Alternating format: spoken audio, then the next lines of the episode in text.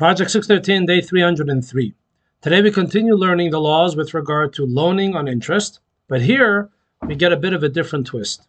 Whereas until now, all of the mitzvahs associated with loans and the prohibition against paying or charging or participating in a loan with interest, today we learn about what is the deal with regard to lending money to a non Jew.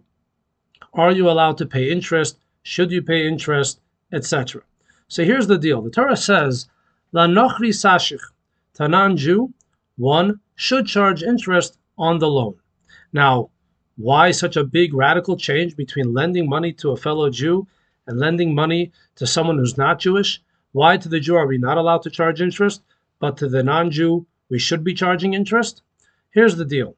Lending money and charging interest for that money is in fact the way of the world. This is the fair way to do loans. This is how everyone expects loans to be done.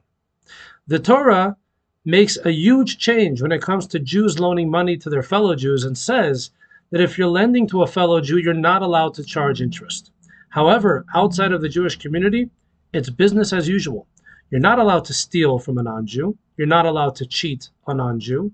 However, when it comes to lending, when it comes to loans, it's like regular. It's the way everyone deals with loans.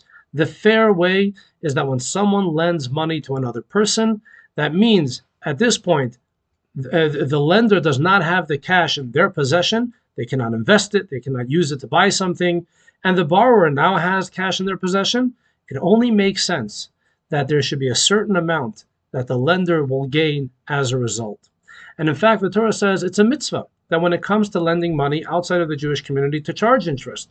Because since this is the fair way of the world, according to the mystical teachings of Kabbalah, money that people have is because they are able to elevate the money in their unique and special way.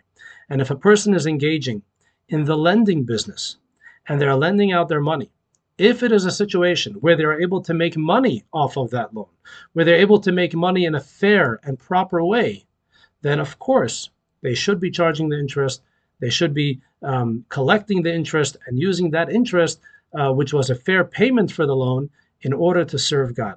Thank you all for watching. More tomorrow.